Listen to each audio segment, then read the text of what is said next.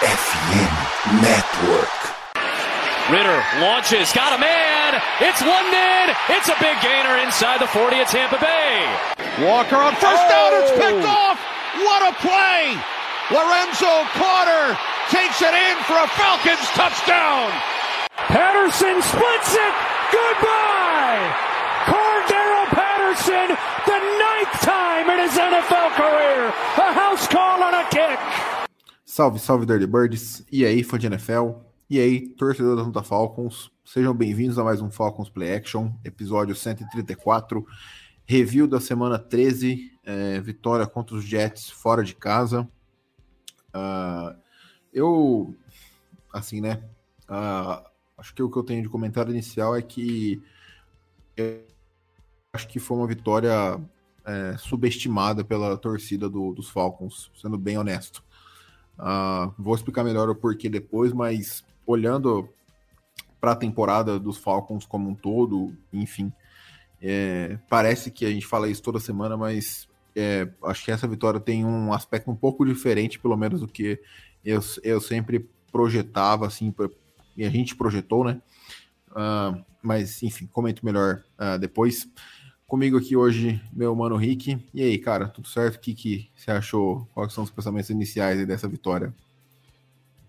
E aí, Vitão, beleza, cara? Bom, é, é aquilo que a gente esperava, né? Um jogo feio, pontuação baixa.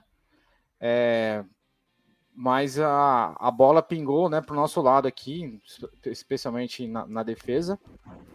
Então a, a, defesa foi bem novamente.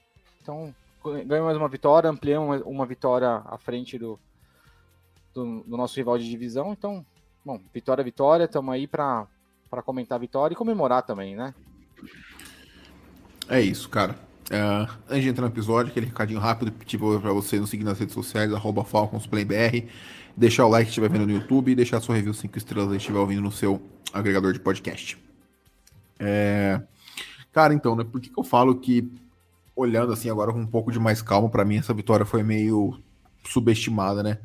Acho que o primeiro ponto que muita gente não leva em consideração, porque tudo mudou logo no início da semana 1, é, depois de quatro snaps, né? A gente marcava esse jogo dos Jets como uma das derrotas mais certas da temporada, né?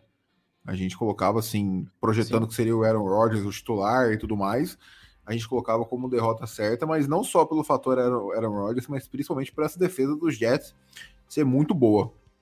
É, e assim, a gente viu na prática o quão, o quão forte é essa, essa defesa em todos os setores, tanto no jogo terrestre é, quanto no jogo aéreo. Então, assim, uma defesa completa, difícil de ser batida. Então, cara, eu acho que assim. É, acho que a gente pode entrar nesse mérito, né? Eu, eu entendo as críticas ao Arthur Smith e eu concordo com grande parte delas, mas eu acho que o pessoal tava esperando uma coisa dos Falcons, falando tipo assim, nossa, cara, o ataque foi horrível e não sei o quê. Tipo assim, cara, se contra é, defesas medianas o nosso ataque já não performou bem, imagina contra uma defesa que eu acho difícil alguém falar que não seja top 5 é, na liga, sabe? Então, acho que, falando assim nesse ponto inicial, acho que isso para mim foi, foi muito ok. E só antes de passar a palavra, né, porque eu falo que foi subestimada essa vitória, é porque além de colocar um jogo na frente agora do Saints e dos Bucks, né, que, que empataram com o Saints agora no recorde, é, foi o que eu falei antes, a gente tinha esse jogo marcado como uma derrota no calendário na pré-temporada. Então, vencer fora de casa sempre é muito importante, e ainda mais contra uma defesa forte, cara, que as coisas poderiam ter dado erradas, a gente sabe disso, e começou dando errado com aquele safety dos Jets. É, Não, começou que, errado que... com o primeiro snap, né? Com fumble Sim. no primeiro snap. Sim. Então, eu acho que, que é bem importante essa vitória. Foi, é bom valorizar nesse, nesse aspecto. Uh, não sei o que, que você tem de comentário, Rick. Então, cara, é, é, é mais ou menos isso. Entendeu? Era, era, uma, era uma derrota bem, bem vista nos nossos olhos no começo da temporada. E, meu, a defesa do Jets é, é extremamente boa, né? Então, é, em, todo, em todos os, os aspectos o tempo também, né? O, aquele tempo de chuva é, que estava no, no estágio ali no MetLife Sim, o clima atrapalhou bastante. Ajudou bastante a, a, o jogo ser ainda mais conservador, mais do que o Arthur Smith é. Uhum. Então é isso, um, o jogo de pontuação baixa, mas, cara, não, não, tem que reclamar, cara. Foi uma vitória, uma vitória importante. Então tá tudo certo. Vamos, vamos seguir, vamos aprender o que tem que aprender com os erros nesse jogo, melhorar o que tem que melhorar e bora pro, pro jogo, próximo jogo contra os Bucks. É, então, e aí assim, né? Eu acho que, sendo bem honesto, da minha parte, acho que na defesa eu não tenho muito o que comentar sobre a unidade no geral, porque enfrentou dois, dois QBs muito fracos, né? O Tim Boyle começou e depois na interceptação o Trevor Seaman assumiu. É, então jogou de maneira muito conservadora a defesa, tentando não ceder big plays e ainda cedeu algumas. Acho que o Okuda ali falhou em algumas jogadas que acabaram cedendo algumas é, umas recepções aqui para mais de, de 15 jardas, 20 jardas. Mas assim, é, souberam conter o jogo terrestre, que a defesa dos Falcons é boa, ou pelo menos mediana. Isso desde o ano passado. Acho que isso já está se tornando algo é, que a gente pode a gente pode assumir como consistente do, do, dessa defesa dos Falcons. Agora a gente tem que melhorar na parte do jogo aéreo, né? E a gente melhora isso a pressão no quarterback, mas acho que isso não vai mudar para esse ano mais. Acho bem difícil. Uh, acho que tem mais os destaques individuais que a gente comentou na live pós-jogo ali do Instagram, que foi o Jesse Bates e o Arnold Ebikeri. Para mim, teve o Badur Prick também teve uma boa atuação. Mas eu acho que no geral é isso. Tem alguma coisa da defesa que você acha importante comentar? Não, bom, primeiro que eu acho que uh, nós perdemos o. Acho não, né? Tenho certeza. Nós perdemos o AJ Terrell cedo por conclusão. Então, Sim. entrou o Clark, Clark Phillips. E, meu, deu conta do recado. Né? Mesmo não sendo um, um dos melhores corpos de wide receivers do Jets, né? Tem o tem aquele que era para ser nosso wide receiver, mas passamos na frente o Drake London. E. Então, e é isso, cara. É, eu acho que, assim, a, o ju, os juízes tiraram seis pontos da nossa defesa naquele fumble do. forçado pelo Nate Landman. Do. É. é. é eu não lembro quem, quem retornou acho lá. Foi o... Acho que foi o Grant, o Rich Grant. Enfim, mas o, o juiz apitou antes, sendo que, no fim, eles, eles viram que realmente foi fumble e era seis pontos para nós ali. Então, além da interceptação, era para ter tido uma, um pix, não, mais seis pontos para a defesa.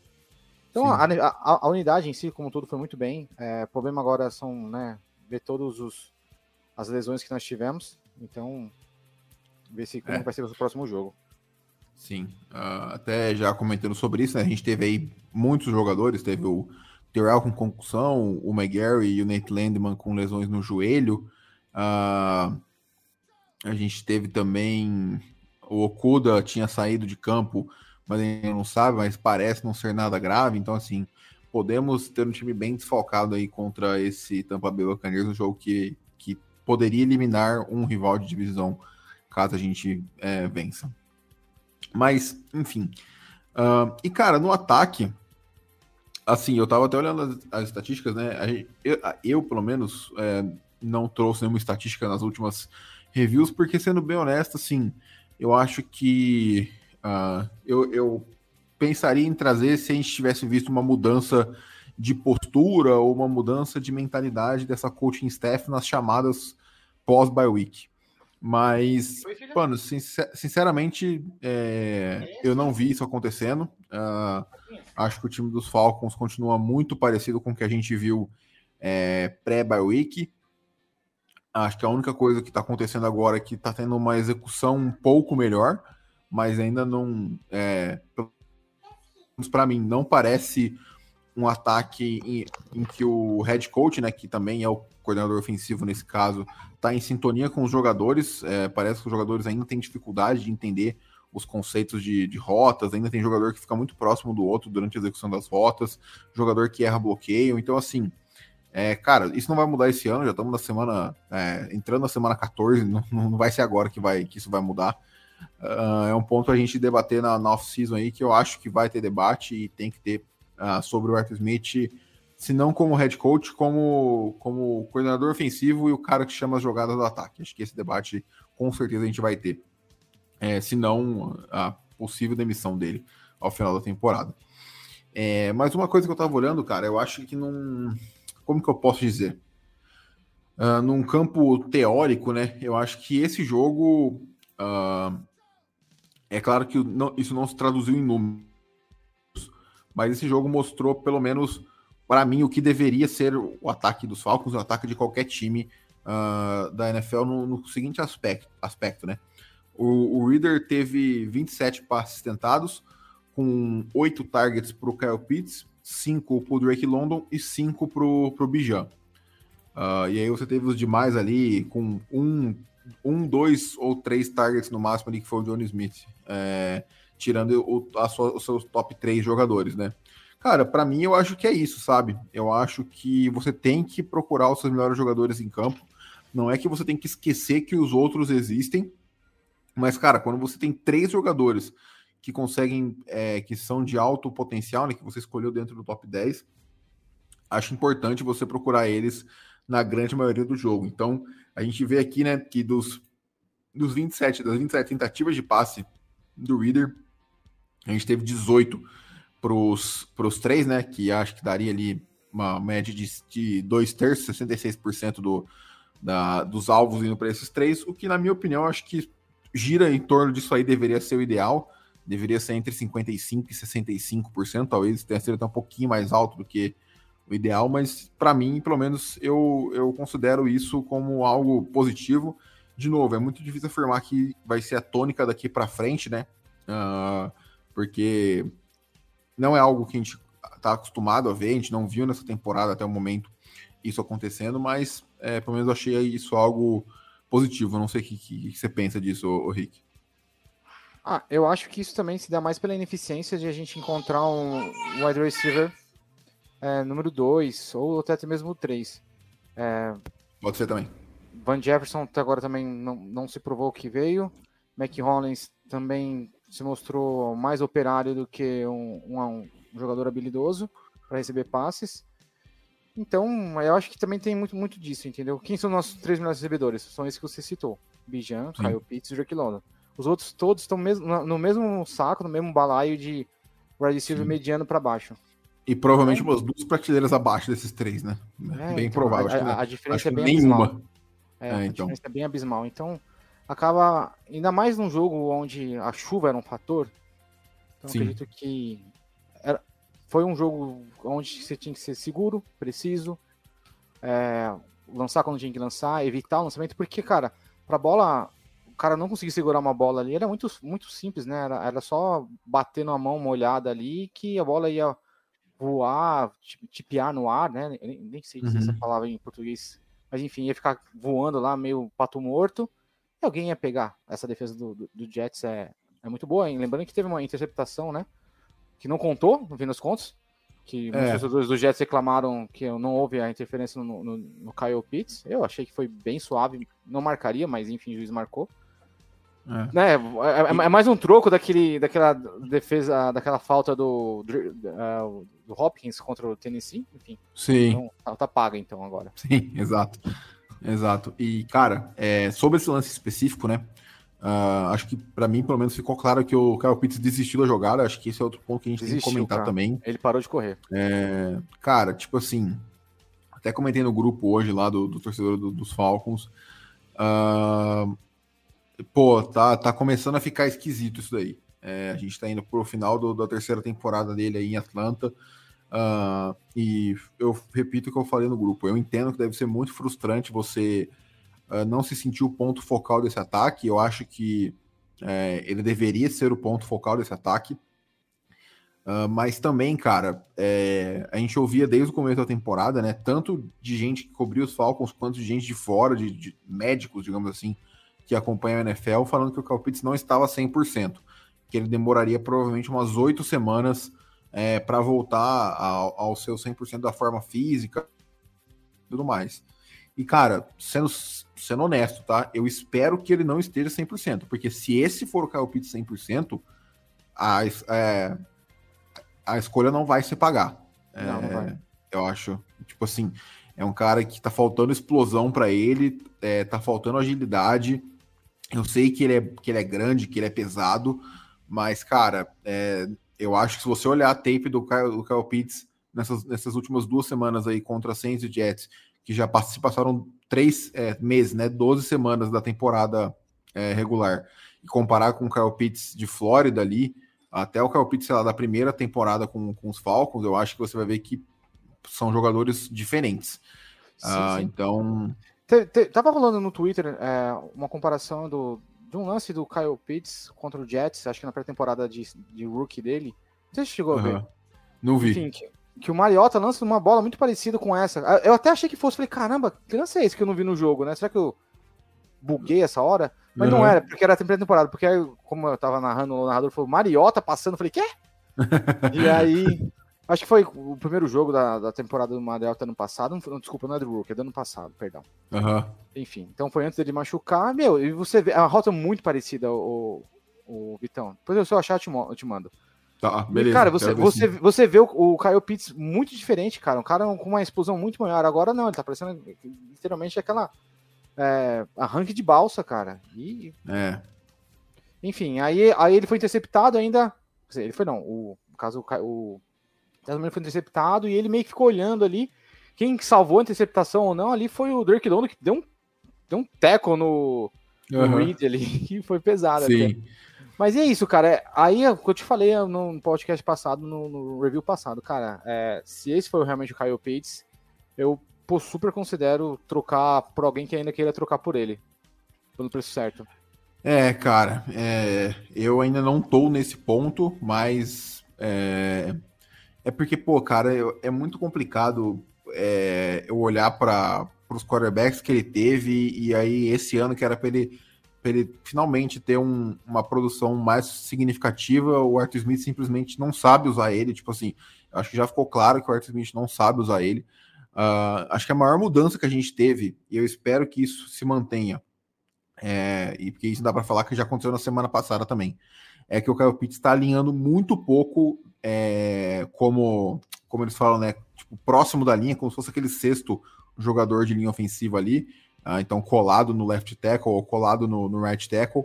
Ele está alinhando basicamente ou no slot ou no outside, ah, o que para mim deveria ter sido feito desde o primeiro dia em que ele foi draftado na NFL. Eu acho que assim, eu não sei se a ideia do Arthur Smith quando draftou o Kyle Pitts era transformar ele num cara que se tornasse um bom bloqueador e ao mesmo tempo fosse um recebedor excelente para poder poder ter essa ameaça dupla das, das, defesas não saberem quando que ia ser uma jogada de passe ou quando que ia ser uma jogada de corrida. Mas já ficou claro que se essa foi a intenção dele, deu errado, ele precisa se adaptar ao jogador que ele tem, uh, que ainda é um ótimo jogador. Eu, eu volto a frisar e enfatizar, para mim a escolha dele no draft não foi errada pelo jogador que ele era no college. O Fontenot não pode obrigar o Arthur Smith a usar ele da maneira correta, sabe? Quem escolhe é o Fontenot, mas quem utiliza é o Arthur Smith. Então, uh, e o Arthur Smith tem participação na escolha também. Acho que isso é algo que fica muito claro, que não é como em outros times em que o GM e o, o head coach, apesar de conversarem, quem toma a decisão final é só o GM. O Arthur Smith tem palavra, tem o que tem, tem voz, tem voz. digamos assim. É. Na hora da, das escolhas. Então, cara, e assim, né? E fica preocupante porque a gente tem mais três anos na teoria de Kyle Pitts, né? A gente tem o quarto ano aí, vão ativar o quinto ano, acho muito difícil ter que acontecer algo muito esquisito para não ativarem, e podem usar a franchise tag nele por mais uma temporada. É, porque Tyrande, acho que junto com running back e safety ali devem ser posições que vale a pena você usar a franchise tag. Então, assim, dá tempo tranquilo, com sobra para recuperar, assim, a carreira dele e a vontade dele de ficar em Atlanta.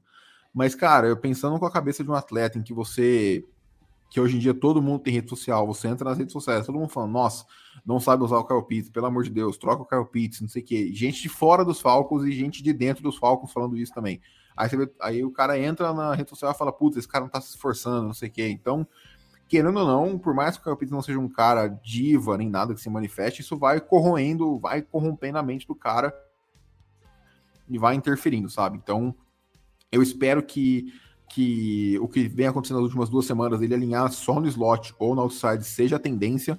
E espero que ele tenha um ganho de eficiência aí, de, de, de produtividade nessas últimas cinco semanas. Estou é, torcendo de verdade para que, que isso aconteça e que a gente possa ter esperança aí de um Kyle Pitts melhor utilizado em, é, na próxima temporada.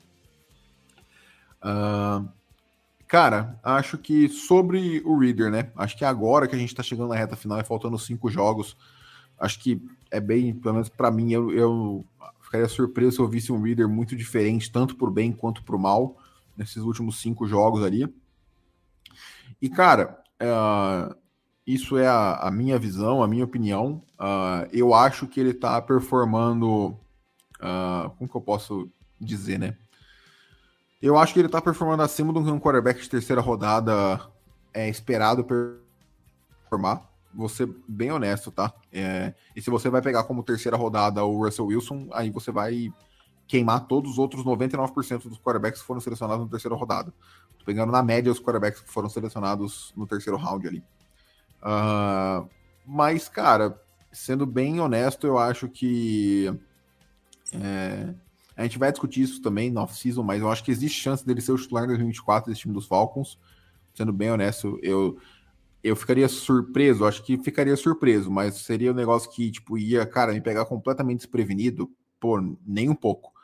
É, a gente sabe aí que o Arthur Smith, se for pro último ano, se for pro ano que vem, vai ser o ano de hot seat dele e ele, ele vai querer ou um quarterback veterano ou um quarterback que já conhece o esquema dele, sabe? E aí o único cara seria o, o Desmond Reader ou o Mariota, que não, não vai voltar. O Tannehill. É, cara, é. Mas, eu, eu, mas tipo assim, por Só mais que, que, o esquema fosse. É, então. Então, enfim. É, não, mas ó, seguindo, não se, seguindo seu é. pensamento, cara, eu, eu acho bem, bem possível, cara. E acho ah, bem possível mesmo o Desmond Reader ser o nosso quarterback na próxima temporada, a ver a posição que nós vamos terminar no pro próximo draft. Se for, se for, cara, se for assim, se for para pensar num Quebec novo, um Quebec novo, um, quarterback novo, é, a, a, sua posição de draft vai determinar se vale a pena ou não. E o a Fontenot, ele tem muito apreço pelo, pelos, pelas drafts, pelos draft picks. Então ele não Sim. vai ceder um caminhão de draft pick para um, pegar uma incógnita. Então eu acho que ele cederia até um certo ponto, mas se a gente ficar do jeito que tá, 19, vigésima, enfim, hum. cara, eu, eu dá quase para cravar, salvo alguma exceção muito rara, assim, tipo, que o Desmond Reader vai, vai ser nosso quarterback na próxima temporada. Exceto se, meu, um, quarterback cair no nosso colo lá na 15, assim, a gente dá um trade up.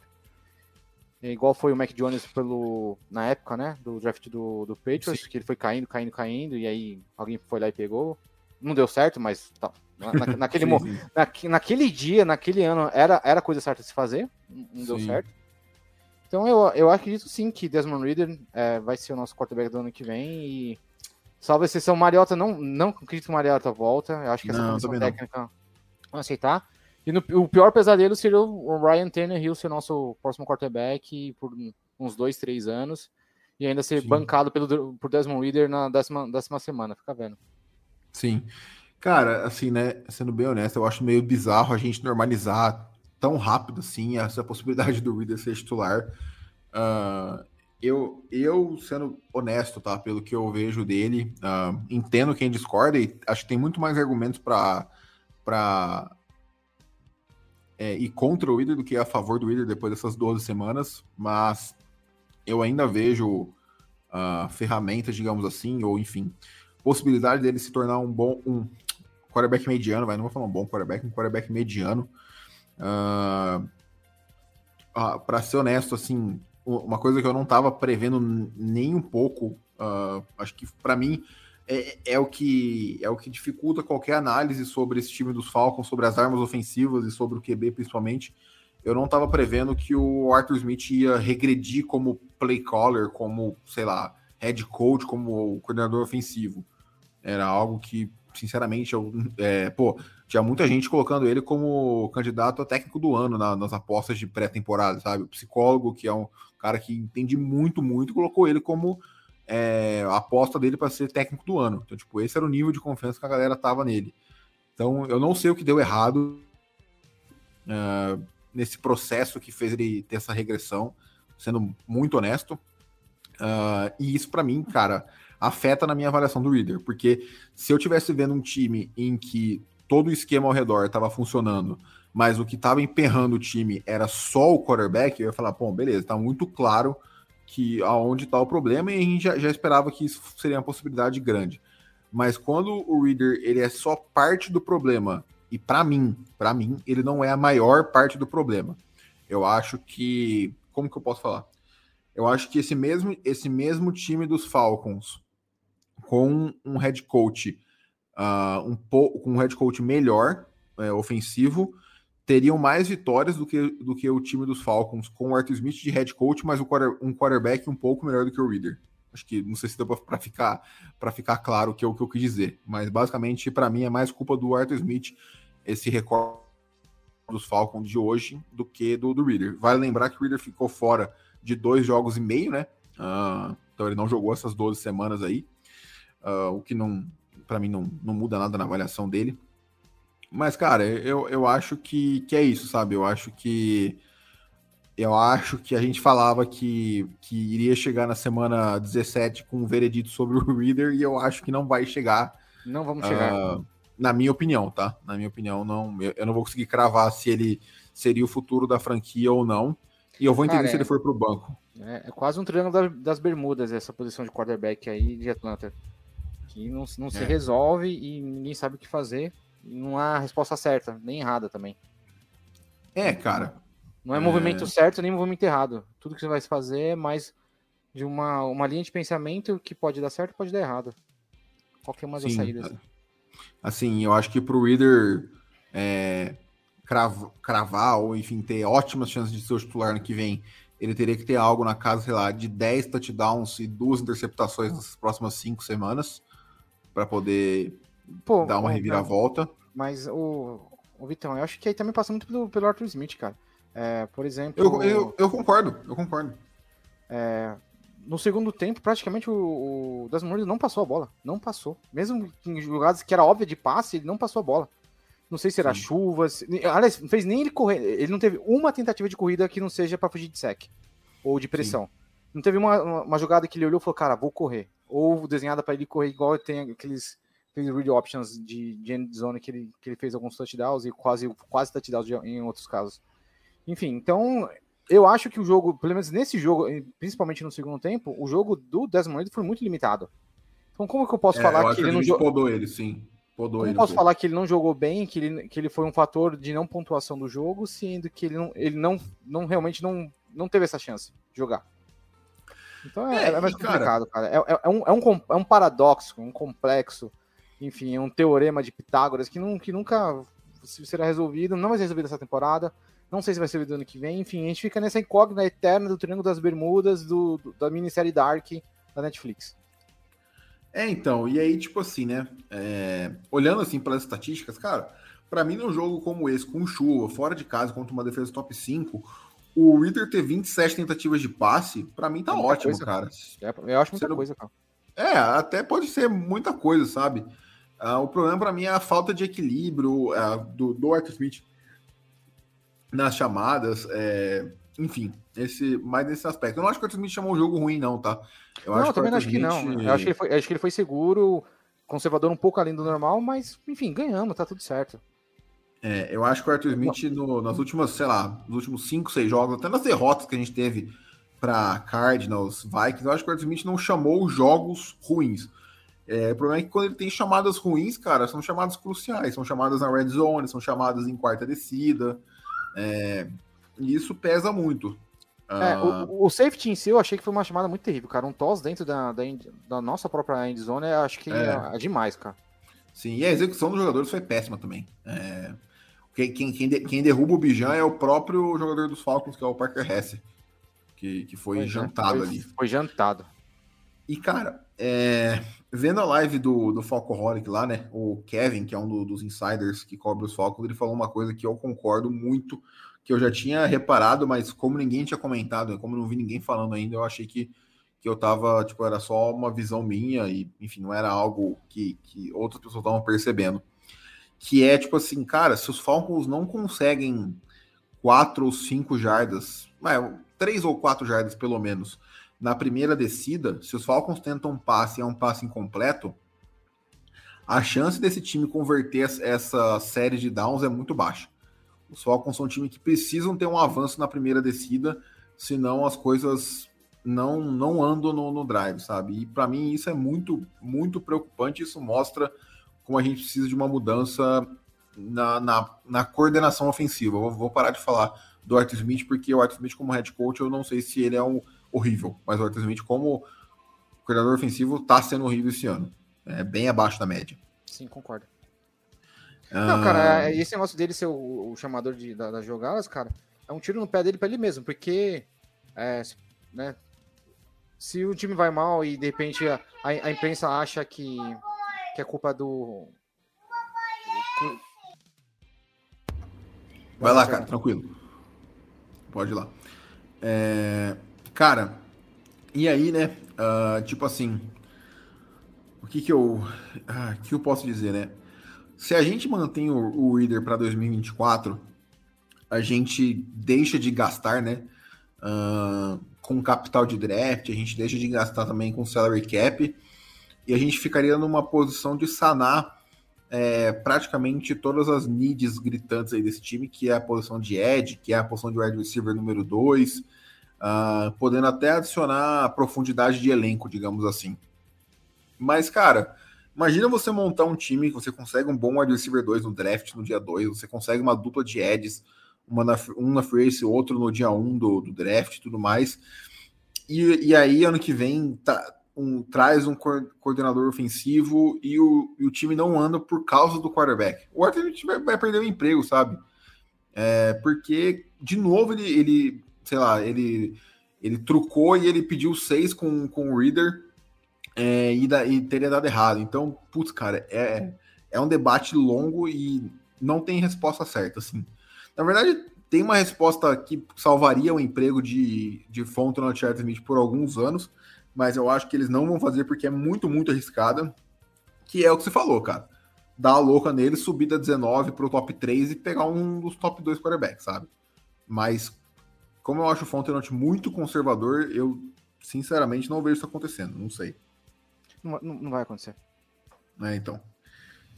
Então, cara, é, é muito, pô, muito complexo essa, situação. De novo, tipo assim, né? Acho que se, acho que se a gente termina o ano, a gente tá com seis derrotas, ah, 10-7. Acho que 10-7 dá pra, dá pra falar que. Acho que seria um negócio de você olhar, tipo assim, putz, beleza, nós terminamos 10-7, mas o Reader terminou. Vou, vou, vou colocar a derrota dos Titans na conta dele, tá? Mas o Reader terminou 10-5 ah, como, como titular, ou enfim, jogando na em 2000 2023. Cara, é difícil você bancar um quarterback desse, porque, tipo assim, pô, beleza, cara, a gente pode falar o que for, é, você pode não gostar do Reader e tudo mais, mas, cara, ah, o jogo passa pelo quarterback também, sabe? Tipo, não, não, não tem como falar que o time ficou 10-5 apesar do, do Reader, na minha opinião. Por exemplo, mim é loucura alguém falar que a gente ganhou dos Jets apesar do Reader. É, eu acho que o Reader Não, foi o fator que fez a gente ganhar. Eu acho que não. Mas eu acho que o Reader é, foi o suficiente para nos dar a chance de, de vencer. Pelo menos na minha visão, acho que, que é isso, sabe? Ah, cara, ele lançou o TD pro Mercola Pruitt. Um belo, Não. belo passe. Belo passe, enfim, é algo que, que mostra ainda que ele tem um- o recurso. Então, assim, é, o TD que nós ganhamos, que, né, que praticamente garantiu, foi ele que lançou, enfim, não era um passe tão É. fácil. Não tava tão perto da endzone, sei lá, tava seu, na linha de 20, Acho que umas 20 jardas, 17 jardas. É, É, 17, 20 jardas. É, com o dropback de onde ele tava, vira, vira mais 20 jardas, 20, 21. Sim. Sim. Então é isso, cara. É, assim, ganhamos com ele, perdemos apesar dele. Então, como você disse, como eu já disse, é um complexo, é a Triângulo das Bermudas e, um, cara, é, é muito difícil. É, cada semana que tem, é, fator novo que se adiciona e a gente vai fazer o balanço no final da temporada e falar, cara, é, seria mais prudente fazer isso ou aquilo, ou não fazer isso ou não fazer aquilo. É. Exato. É, então, cara, pra gente fechar aqui, né? Os Falcons agora estão 6-6, com Bucks e, e Saints ah, 5 e 7, e os Panthers já eliminados de qualquer chance de playoffs com uma vitória e, e 11 derrotas, ou 12 derrotas. 11. não, e, e 11, 11. Eles tiveram bye week já. E 11 derrotas na, na temporada, já estão eliminados já de, de chances dos playoffs. E aí, assim, a gente- talvez a gente tenha live aí quinta-feira falando melhor do jogo, mas o jogo contra os Bucks vira um jogo de muita pressão pro, pros Bucks. É um jogo em que se os Bucks perderem, eu acho que não é matematicamente, mas acho que virtualmente eles estariam, eles estariam eliminados da, do título de divisão, porque eles ficariam dois jogos atrás do, dos Falcons é, perdendo no critério de desempate. Então eles, eles, precisariam ganhar três dos últimos quatro e os Falcons perderem três dos últimos quatro. É possível isso acontecer? Tranquilamente. Se trata dos Falcons, né? Os Falcons perderem três dos últimos quatro, assim, não, tranquilo. E, e, se tratando de Falcons, né? Quem não deu a tremidinha quando entrou o, quarterback reserva do reserva? Cara, eu tinha, eu Não, cara, porque, tipo assim, no primeiro passe que ele dá, acho que é um passe, sei lá, de 15 yards. Eu falei, puta, mano, o Trevor Simon vai acabar com a gente. Eu tinha certeza que ele, que ele, ia, que ele ia ganhar o jogo. Era a cara, a cara do, dos Falcons perder aquele ali. Sério, eu tinha certeza. Na hora que eu falei, falei, puta, cara, por que, que o Salé tirou o Tim Boyle? Tava tudo indo tão bem. juro, juro, eu coisa, pensei isso. Coisa que só sentimento de torcedor do Falcons tem. é, exato. É, então, Enfim, cara, é, é nós, nós, nós, abrimos um. Se, se, se, abrir vitória, ganharmos, abrimos uma vitória, um, um, um espaço bem, uma vantagem boa né? E se perdemos, fica bem, fica aí fica bem, bem nivelado é, os próximos jogos. Acredito que coloca pressão também bastante no Arthur Smith, no Desmond Reader, a derrota. Então, a ver aí os. É. Se, se perder, a gente é ultrapassado pelos Bucks, porque empata no recorde, é, empata no recorde divisional. Acho que os dois times ficariam 3-1. Uh, empata no recorde entre os times, cada um com uma vitória, mas os Bucks passariam no quarto critério, que é vitórias dentro da conferência, que acho que os Bucks têm mais que a gente. É, então ficaria tudo muito embolado ali, né? Supondo que os Saints vençam também. Uh, então é um jogo de muito mais risco para os Bucks do que para os Falcons. Acho que se os Falcons vencerem, fica muito difícil para qualquer time que não seja Falcons ou Saints ganhar a divisão sendo bem sincero. Isso contando que os Saints vençam o jogo deles, que eu não sei contra, contra quem que é, para ser honesto. Mas, uh, enfim, cara, vai ser um jogo bem, bem tenso aí. A gente pode ter bastante desfalques. Vamos descobrir mais amanhã, quarta-feira aí, quem não vai treinar e tudo mais. Então, tem tudo para ser uma partida bem tensa. Algo Sim. mais que você queria acrescentar aí, cara? Não, cara, é bom, basicamente isso. É a vitória, graças a Deus, enfim, e, e o Desmond Reader é sempre nosso tema principal de, das conversas de terça-feira, é, que, querendo ou não, pós-live. Querendo é ou não, ele, enquanto, enquanto não tiver uma resposta, sempre vai girar muito em torno dele e do Arthur Smith, que acabou é virando tempo de discussão. Porque, cara, a gente, a, a, gente, a, gente, a gente não discutia o Arthur Smith no passado, a gente discutia só o Arthur Smith fora do campo, que era na decisão dele de, de não trocar o quarterback, mas dentro de campo a gente muito, discutia muito pouco sobre, sobre o Arthur Smith, e aí ele virou pauta esse ano devido a uma performance é. abaixo aí. Mas, é Mas cara, é isso então. Rick, obrigado pela, pela participação. Uh, a gente volta aí, se não nessa quinta-feira, na próxima terça, com o review do jogo aí é, dos Bucks. Uh, e, cara, vamos ver. Quem sabe aí encaixar três vitórias seguidas pela primeira vez na era Arthur Smith em Atlanta seria bem legal. Um jogo em casa, que me deixa com certa confiança aí na performance do, do Reader e do ataque como um todo. Acho que é um jogo que a gente vai precisar muito do ataque, com esses possíveis desfalques na, na defesa. Uh, e, cara, o duelo de divisão já é muito equilibrado, ainda mais na NFC Sul, aí todo mundo nivelado no, é, por igual. Uh, acho que a chance de um jogo parelho, mais uma vez, vai ser altíssima. Então, mais um final de semana emocionante aí para a gente sofrer. É, valeu, Rick, valeu todo mundo. A gente se vê, se não na quinta, na live pós-jogo no Instagram no domingo e, como sempre, na terça-feira revisando aí a vitória ou derrota do, dos Falcons. Valeu, até o próximo episódio, um abraço e até mais.